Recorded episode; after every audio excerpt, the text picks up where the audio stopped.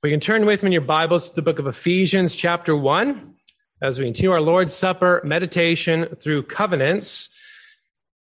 We are continuing and will be in for a while that covenant of redemption, that pre temporal, intra Trinitarian agreement between the Father and the Son and the Spirit uh, regarding the salvation of sinners in the Son. So, certainly, Ephesians 1 3 through 14 is an important text. There are many other texts as well, uh, but we'll look at verses 7 through 12. Certainly, in 3 through 6, we see the Father plans. 7 through 12, the Son accomplishes, and the, uh, the Spirit applies in verses 13 and 14. So we'll look at the Son tonight in verses 7 through 12, but I will begin reading at verse 3 all the way to verse 14 to set the context. So Ephesians chapter 1, begin reading at verse 3.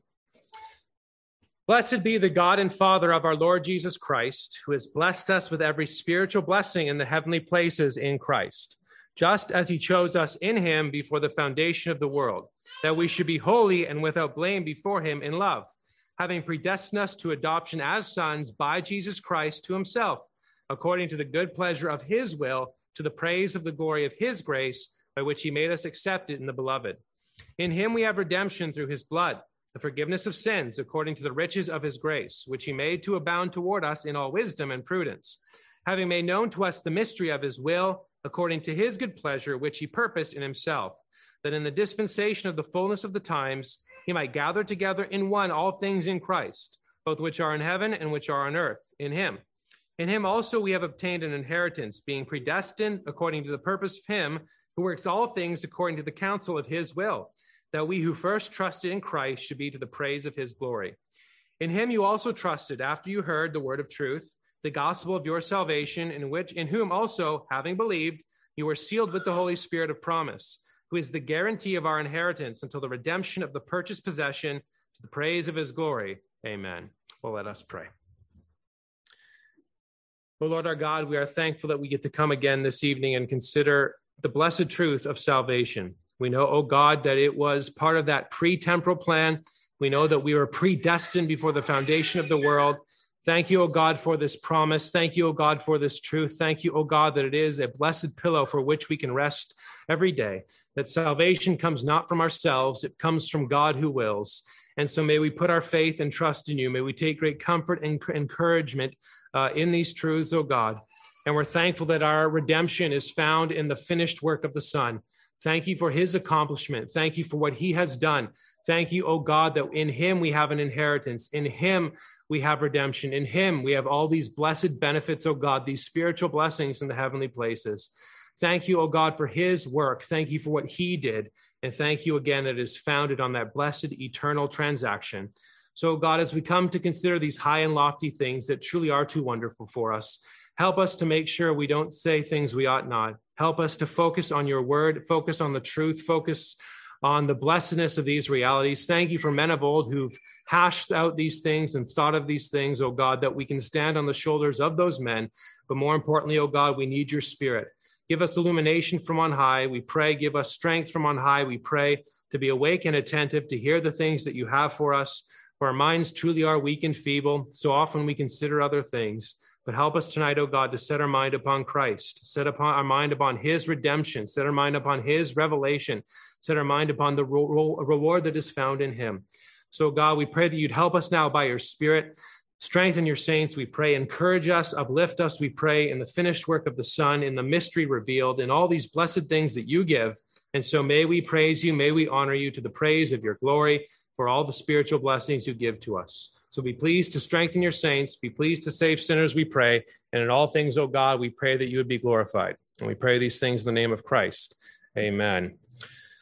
Well, when we looked at verses three through six, I start off by highlighting the importance to confess the mystery of the Trinity, one God in Trinity and Trinity in unity. But also, there are other great mysteries about the Christian religion that are difficult for us to comprehend.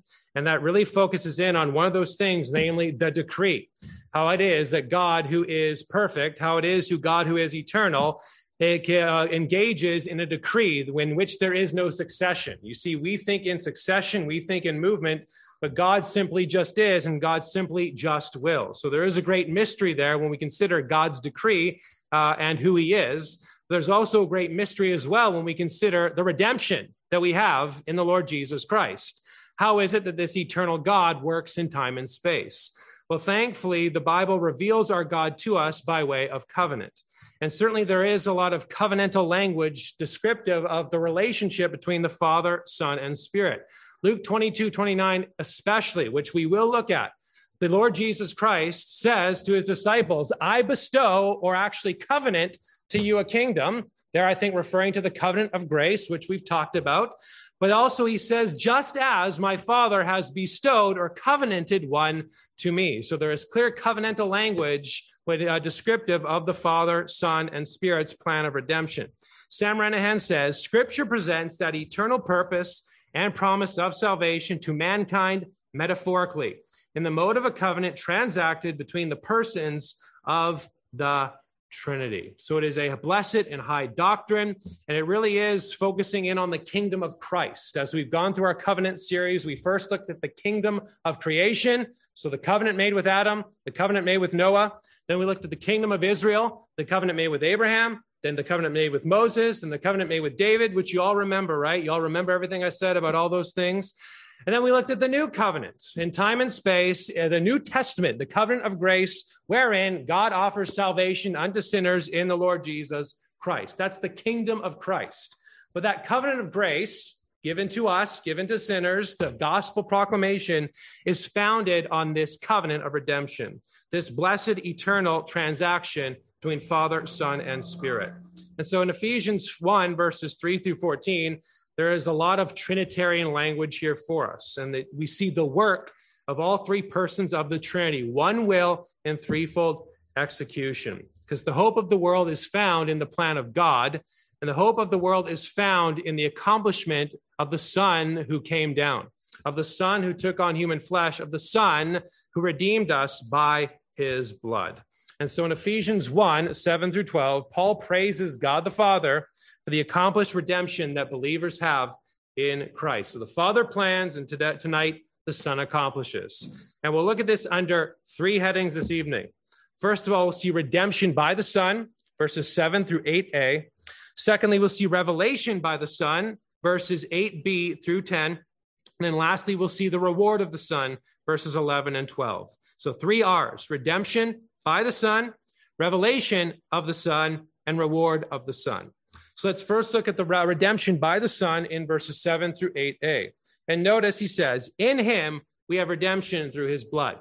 He starts off, though, in verse 3 by saying, Blessed be the God and Father of our Lord Jesus Christ, who has blessed us with every spiritual blessing. He goes on then to talk about the predestination by the Father, the plan in eternity. Now, it is again Father, Son, and Spirit who engage in this plan, but we appropriate certain things to certain persons of the Trinity as it's revealed to us because we don't think the way God thinks. We think as we learn. We think in succession. We think as we hear different things. That's the way we think. And thankfully, God reveals uh, himself to us in the way that we think. So the Father plans.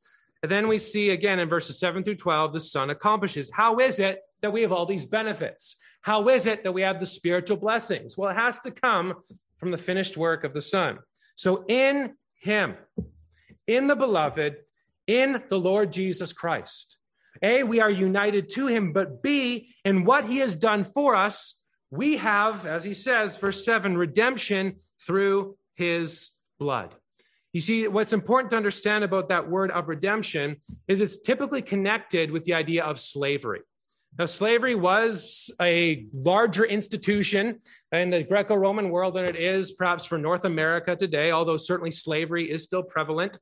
But when we think of slavery in the Greco Roman world, it was not always man stealing. Perhaps people were born into it. Perhaps people sold themselves into it. Uh, perhaps people uh, had to do it for uh, paying back uh, something they stole as a form of punishment. So it's much more than just man stealing. When we see slavery in the Bible, we can't just think the slave trade uh, from uh, the United States of America. We have to think of what's going on in that world. But so this word, redemption, has a backdrop when it comes to slavery. And typically, brethren, for us, when we think of it in a spiritual manner, we were once slaves to sin, right? This is how Paul speaks in the book of Romans. We were once slaves to sin. Now we are what? Slaves to righteousness. So the beautiful thing about Christ and his redemption is that he's redeemed us. Those who were once slave, he has freed us. Those who were once enslaved to such things, he has made us and set us free. Now, the Ephesians would have understood the concept much more than we do. The Gentiles around the world would have much uh, uh, would have understood that context much more than we do. The image comes up in Colossians chapter one as well, describing the spiritual work of Christ. That is, we are redeemed in Him. We who were once slaves have now been set free. Now, certainly there is an Old Testament allusion when you think about the Israelites in Egypt. They were once slaves, and God had set them free. And it's no surprise that in the Bible, the illusion of uh, the, the, the, the, the Exodus is a type of the Lord Jesus Christ. It points to him, it points to what he would do. Not only uh, the Old Testament people had redemption from physical slavery, well, in Christ, we have redemption from spiritual slavery in him. So in him, we have redemption. In him, we have been set free. And notice the means by which we've been set free, uh, set free uh, through his blood, through his crucifixion, through what he did in time and space. See, how is it that the eternal God saves? Well, the way in which the eternal God saves is the one who is born in time. You see, when, it, when we think of the Son who is fully God and fully man, we must remember that as he is fully God, he is of the same substance as the Father, right? Begotten before all ages. But when it comes to his manhood, he was made like us, of one substance with us, born into the world. That's hard for us, right, to grasp.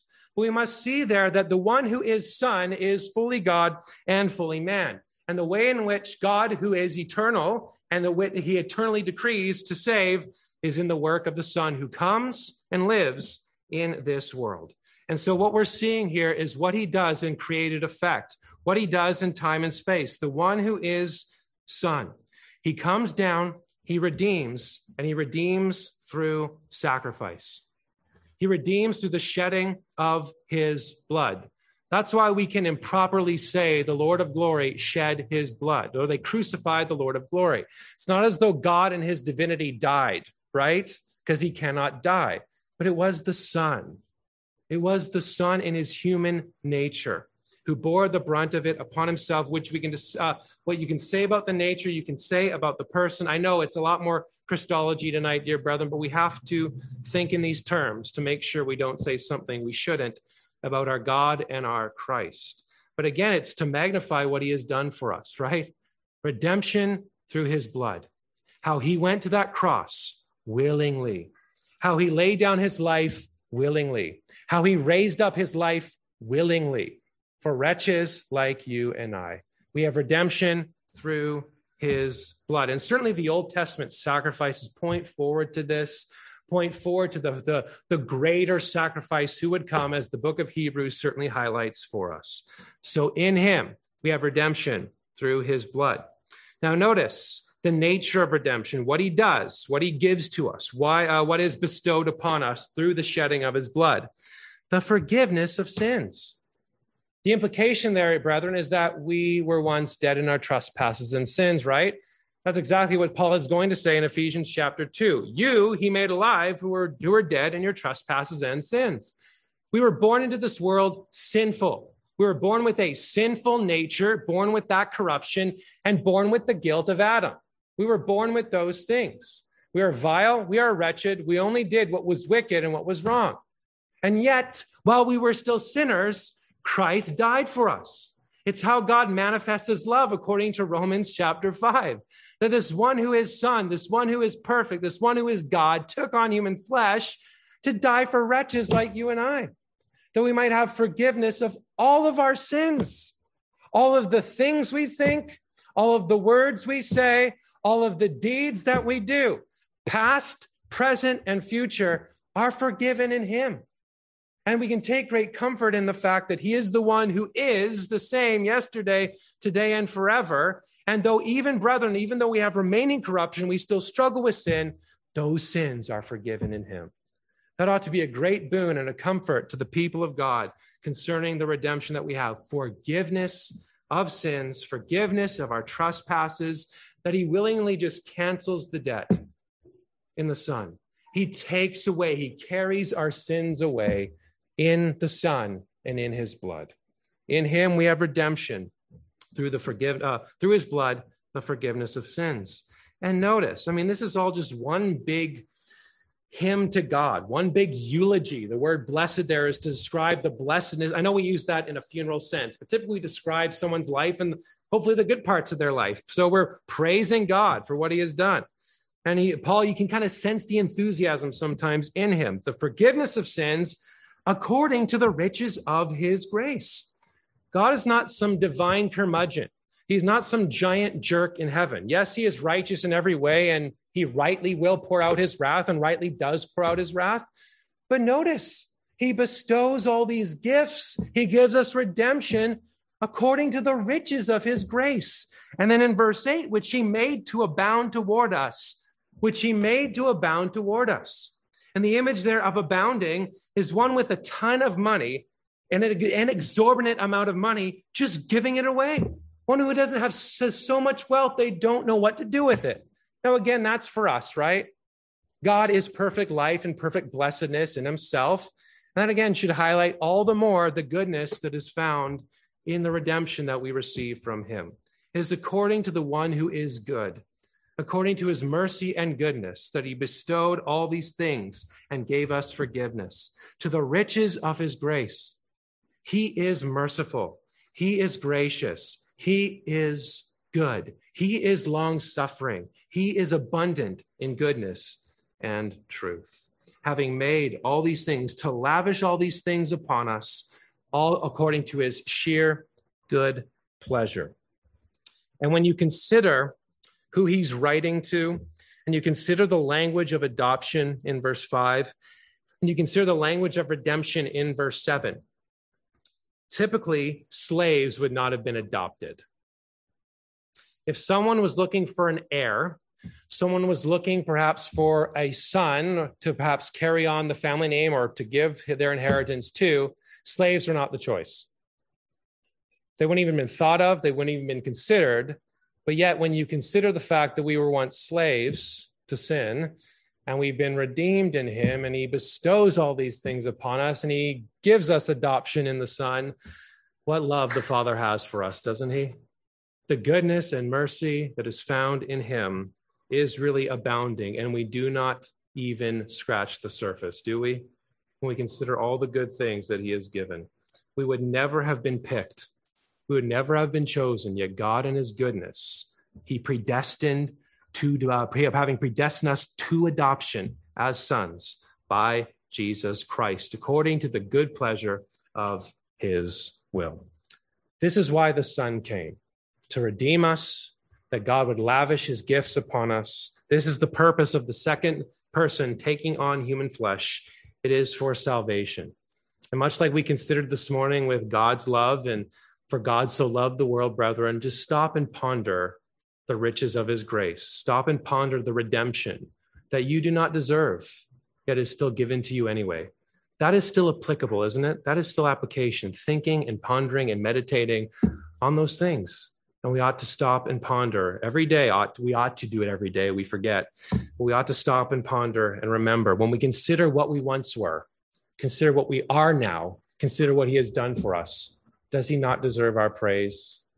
Consider the redemption that is found in him. Though we were once dead, we are made alive. So that's the redemption in the Son. Let's then look secondly at the revelation of the Son in 1b through 10. Now, commentators are divided on what to do with wisdom and prudence. Does it go at the end of verse 8 or does it go with verse 9? I'm not going to die on that, but I think it goes with verse 9. I can't remember why, but that's okay. You can go read the commentaries later on. Uh, but perhaps it does. So perhaps again, I can't remember why. That's unfair, I know, but just go read the commentaries another time. But in any case, in all wisdom and prudence, having made known to us the mystery of his will. That is, mystery of his will is done in wisdom and in prudence. Again, it further highlights the fact that the revelation of the Son, who is the Word, John 1, is not willy nilly. God knows what he is doing. Again, that's for us. God wills according to his perfection. God is perfect wisdom. God is wisdom itself. God is knowledge itself. God is perfect will itself. And yet, God knows what he's doing, right? And all those things highlight the fact that God, as he works in time and space, knows exactly what he is doing. It is a perfect and wise plan, right?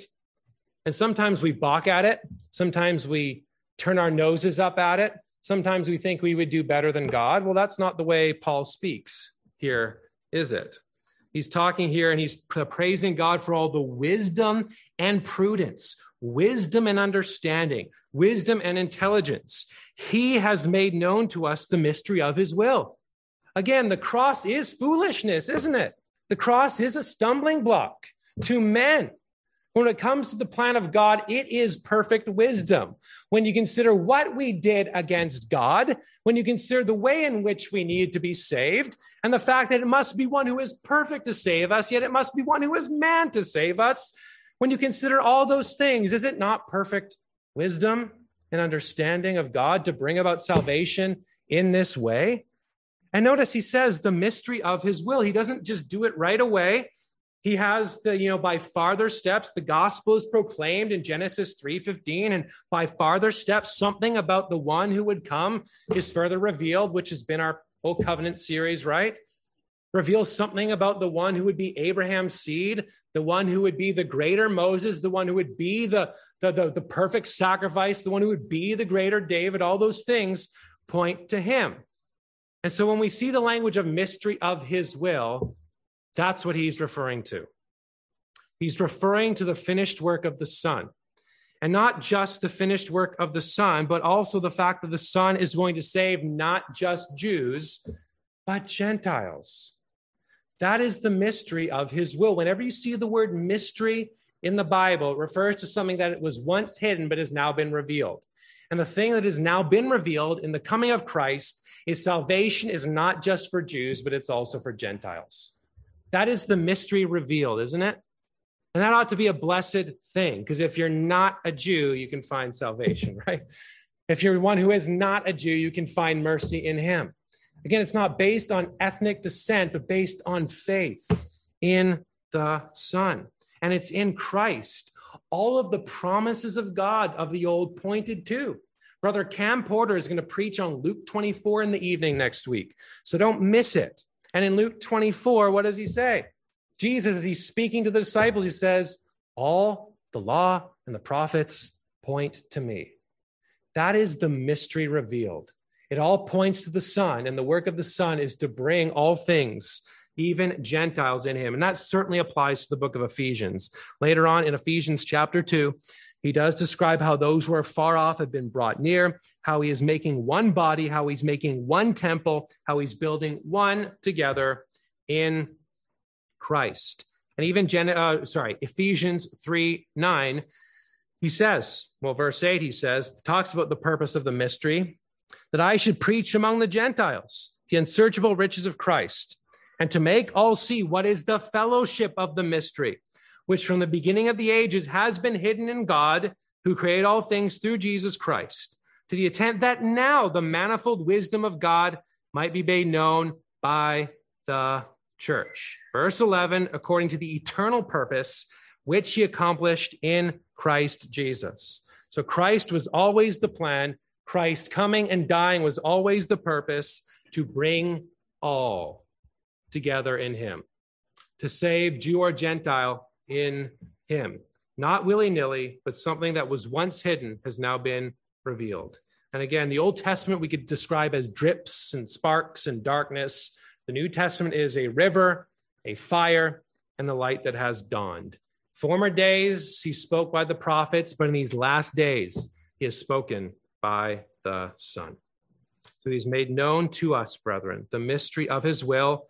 And notice he's continuing the lavish discussion of God's good pleasure, God's purpose, according to his good pleasure, which he purposed in himself. It was always God's plan, always God's purpose for Christ to die, for Christ to be buried, for Christ to be raised, and to save sinners in him. That was always the perfect plan, according to God's perfect sovereignty, according to God's good pleasure. God really is good, and he works all things for good for those who are called according to his purpose. And then he goes on to say in verse 10 that at the appointed time, that in the fullness of the times, very eschatological. The word is dispensation, the dispensation of the times. I'm not for dispensationalism. I'm for what the Bible says. Uh, but certainly there was the old covenant, and now we are under the new covenant. And the new covenant is new creation, is it not? And we even, even Paul says in Second Corinthians 5:20, if anyone is in Christ, he is new creation. And in Ephesians chapter 4, he's going to describe how we are the new man in Christ, right? The old man has been put off. We are the new man in him, are we not? Do not live then as the new creation people? And really, one through three is describing how the Son purchases for us new creation. And chapters four through six is then how we live as the new creation people in Him. And even two in verse 16 of chapter one, when Paul prays, he prays that they would know these things, that they would know the riches of what God has done, that they would know the greatness of his power, that they would know uh, that the Christ who's been raised from the dead and seated at the right hand of God the Father Almighty, who has been given dominion, that they would know all these things, and that he would be filled all in all, that he be head over all in his church, which is his body, the fullness of him who fills all in all. So it was always God's purpose that in the proper time, the dispensation, the plan of the fullness of the times, he might gather together in one, Jew and Gentile, all things in Christ. Gather all things. It's a cosmic reconciliation in him, which are in heaven and which are on earth, in him. Was there not a cosmic fallen Adam? All man brought in sin because of that one man. Wasn't there one man who brought sin into this world, yet by another righteousness comes into this world. Even, even too, David was not perfect in any means, by any means. He could not keep the law, he could not do it, yet we have one who does. We have the last Adam in Christ. So even though we're talking about the eternal plan of redemption, we do see it beginning to be unfolded in the Old Testament with the promises, with the Old Testament texts, with the Messiah, all pointing to Christ, all things converging with the Lord Jesus Christ. Seriously, the Sunday school answer suffices. What do all things point to? Jesus. If that's all you know and all you remember, that's all you need to remember. All in Him, the dispensation of the fullness of the times, He would gather in one all things in Christ, both which are in heaven and which are on earth. Dr. Baugh says Christ's messianic work is a royal, forceful conquest over, the, over all the things in heaven and things on earth, not only in this age, but also in the age to come. And thus, God has acted definitely in the Messiah to bring the world history to a climax in the fullness of all eras. We just long for the end of the present age. But, brethren, we're already living in the overlap, are we not? He has been given power in this age and the age to come. And if you are in Christ, you are of that new creation. We just long for its fullness to come in. We still live in the present creation. That's why we're exiles in the land, but we long for the fullness to come in in Him. And all these things have been revealed in Christ. This is where we have revelation. This is where we have all things revealed in Him. God, the Christ is our prophet who speaks. Christ is the Word who was with God and who is God, according to John 1. He is our prophet who reveals all these things to us. And thankfully, by his spirit, he still helps us to see because we're not the sharpest bulbs in the shed, or that's not the proper saying, is it? The brightest bulbs in the shed, the sharpest tool in the shed. It's late and I need a holiday. Uh, but uh, verse, uh, if you notice, verse 16, what he prays, sorry, verse 17, that he may give to you the spirit of wisdom and revelation. In our Christian walk, we still need God to give to us the spirit of wisdom and revelation because it takes us time to learn things, doesn't it? Even the things uh, that are supposedly easy for us to understand, it takes us a very long time for us to understand them. That's why, you know, the prayer always before the preaching is called the prayer of illumination. Lord, help us by your spirit to understand what's going on. And what's and I said this morning, and I say again, I'll say again as the sermon goes on. The Bible is baby talk, is it not? The scriptures are accommodating to us and yet we struggle i mean we struggle with the baby talk part of it right We struggle with the fact that it's for us, yet we have the difficulty comprehending that. How we need the spirit of revelation, the spirit of illumination, the spirit of wisdom to see the knowledge of Him. That's why we need to read our Bible daily and be prayerful when we do. That's why we need to read it a lot. And when I say a lot, I mean a lot, a lot. I mean a lot, a lot, a lot. You need to read it, hopefully at least once a year, right? Twice, maybe. Three? I don't know. Four? I'm just kidding. That's a long time. If you read three, if you read three chapters a day, you can get through it in a year. Okay. But we really need to know our Bibles. And we need to read things that help us understand what the Bible says. That's why we don't just jettison history, right? I mean, how arrogant are we to think we can just read our Bibles on our own and figure it all out with no help from anybody else in history? I'm sorry. I'm not that smart, and I'm sorry. You're not that smart either. I love you all, but you know, we're not. We need God's wisdom and mercy and men of old to help us with all of this, because thankfully we have the revelation of Christ and what he has done. So that's the revelation of the Son. Let's then look thirdly and finally at the reward in the Son, verses 11 and 12. Verse 11 In him, a lot of in hymns in verses 3 through 14.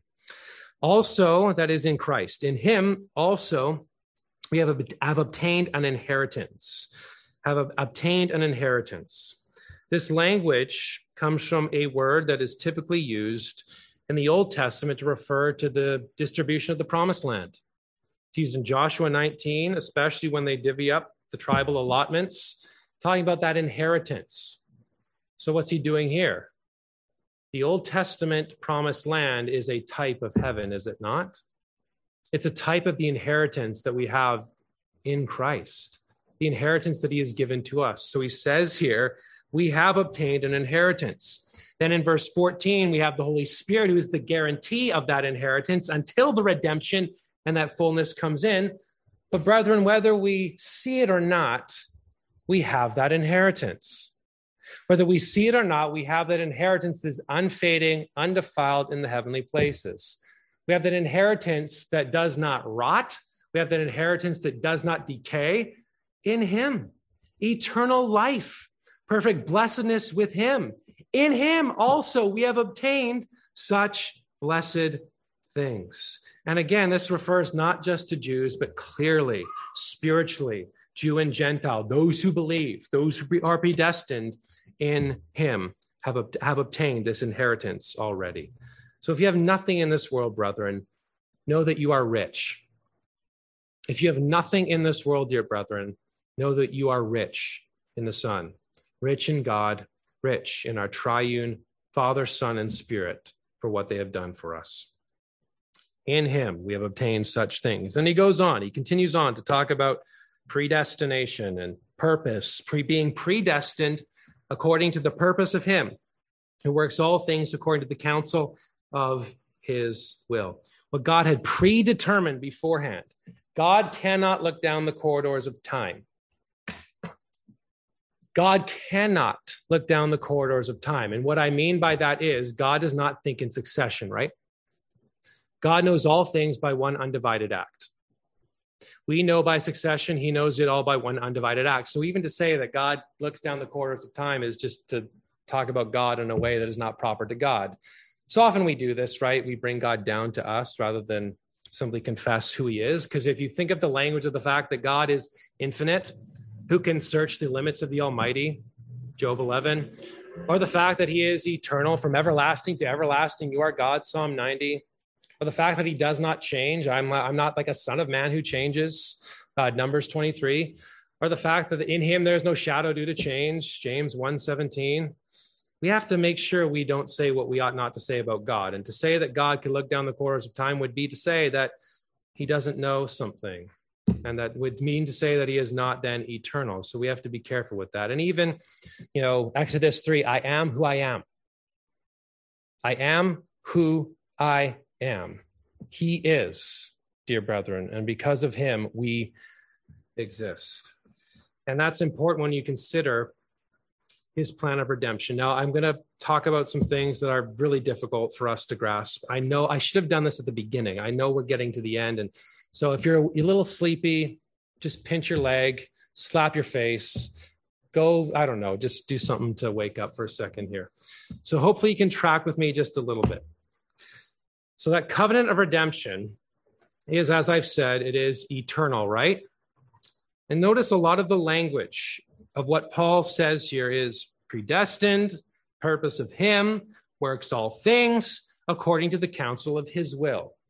So, how is it the God who is eternal works in time and space? Well, we must remember that the God who is eternal doesn't stop being eternal as he works in time and space.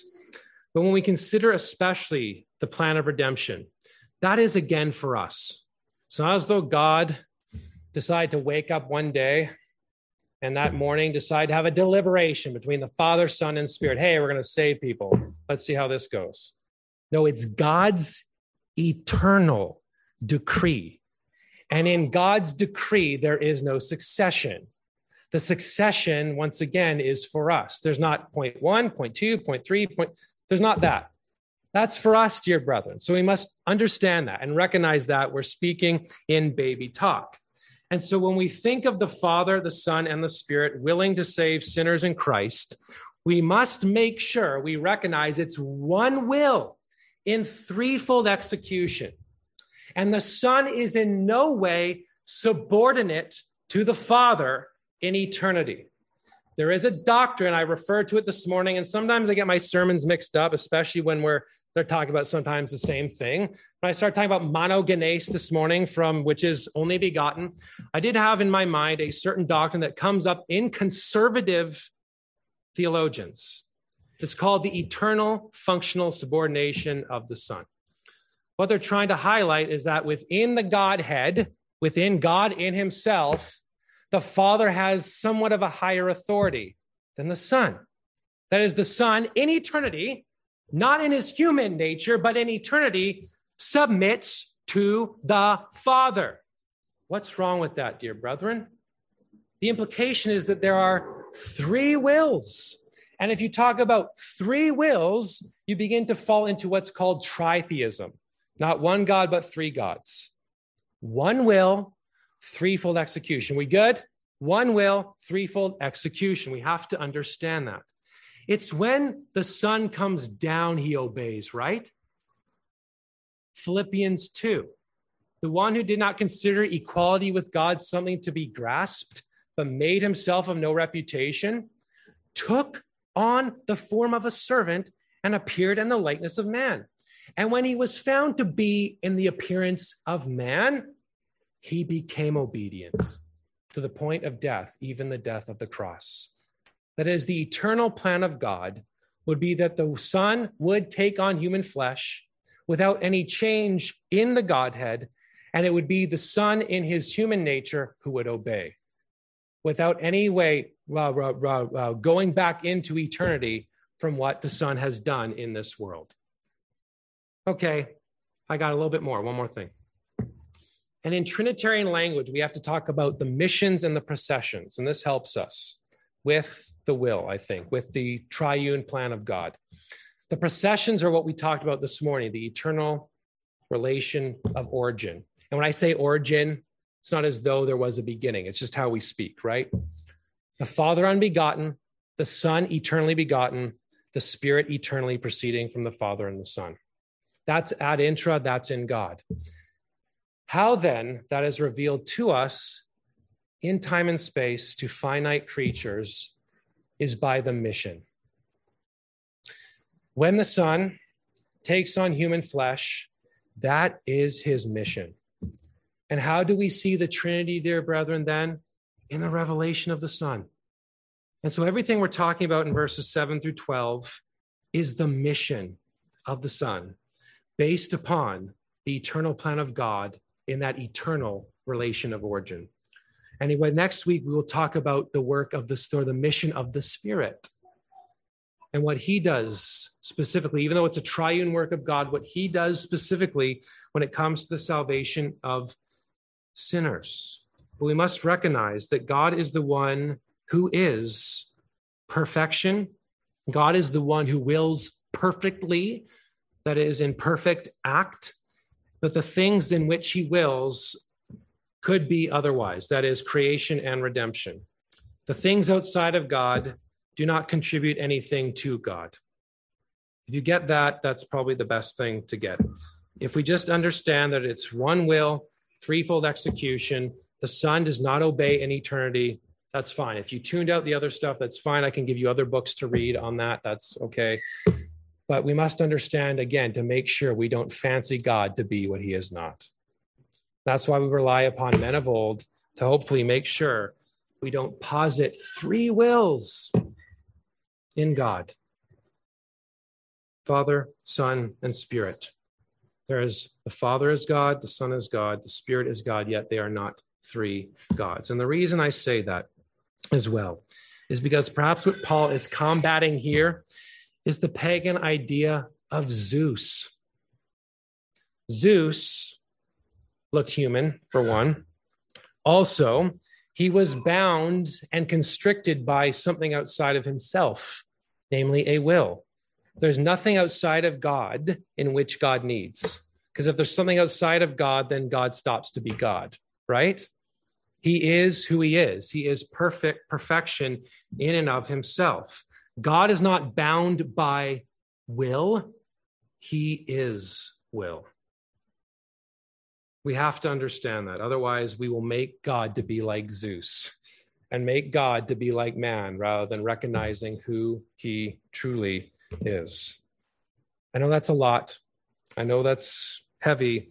But, brethren, as I said this morning, this stuff was just part and parcel of Christian language. It shows how so far we have fallen in this. I was telling a brother beforehand, Stephen Charnock has his existence and attributes of God. Those were sermons, dear brethren, for the people in the pew. You realize John Calvin was written for the people in the pew? Wilhelmus à Brakel's four volumes was written for the people in the pew. So I'm so I know it's a lot, but rather we must, we must understand that. Perhaps the best thing is just read Nicaea, the Council of Nicaea. It's like you can do it tonight in five minutes. Read the Athanasian Creed. You can do that tonight in 10 minutes. Read the Council of Chalcedon. You can read that tonight in three minutes. You can do it. It's not, you just read through it, how they hammered all these things out.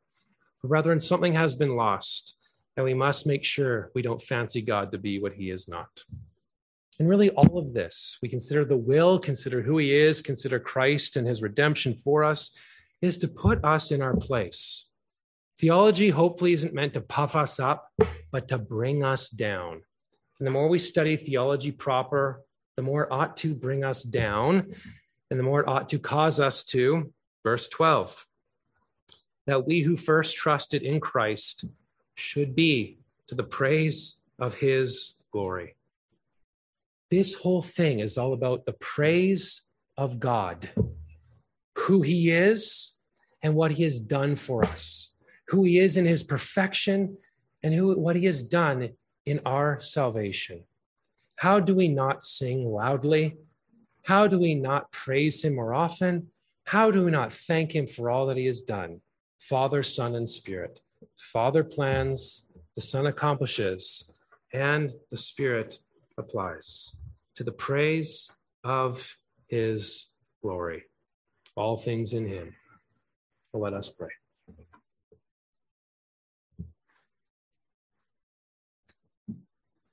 O Lord our God, we confess we do not comprehend who you are. We cannot know you or understand you in your essence. We cannot comprehend you in your being. Yet we know, oh God, you reveal things to us in your word in finite ways to help us at least apprehend or to make sure we don't say things we shouldn't. So often, oh God, we like to make you in our image rather than to recognize that you are holy and you are wholly other than we are. And that even so, oh God, even in your decree, even in your plans, we like to think our plans would be better than yours. But thank you, oh God, that your decrees are perfect. Your decrees are infinite. Your decrees are wisdom. Your decrees are perfect understanding. And even as we see and things fold in time and space, as you're the one who changes not, you're the one who works in time and space, which changes without changing yourself. Thank you for this. And thank you that we have a rock in which we can uh, lean, lean upon and cling to in this time. Thank you, O God. We have a God we can look to day by day, the one who is I am, the one who is everlasting, the one who is infinite. These things really, truly are too high and lofty for us. And we pray that you would forgive us, forgive me for anything that I have said I ought not to. Please forgive us for all the times we have said things we should not have. Thank you, O God, that there is mercy and forgiveness in you. And thank you that we see your plan come to its fulfillment in the incarnation, in the crucifixion, in the redemption that is found in the Son. Thank you that we have redemption in him. Thank you that we have forgiveness of sins through his blood. Thank you for the, the lavish grace which you bestow upon us. Thank you, O God, for your eternal plan. Thank you, O God, for the inheritance that we have. All these things are so uh, glorious, yet so often we forget them. So, God, may we remember them. May we be reminded of them. May we know who we are in Him. And may we confess the God of heaven and earth that you are, and you are Father, Son, and Spirit. So we ask, oh God, you, you help us now as we come to partake of the, the bread and the wine. May we do so, O God, uh, with faith and trust and understanding. Thank you that you do stoop to our nature and give us these blessed signs of Christ's body broken and Christ's blood shed. So we ask, O God, that you'd be with us now, be pleased to strengthen your people, be pleased to save sinners, and we pray in all things you would be glorified. We pray these things in the name of Christ. Amen.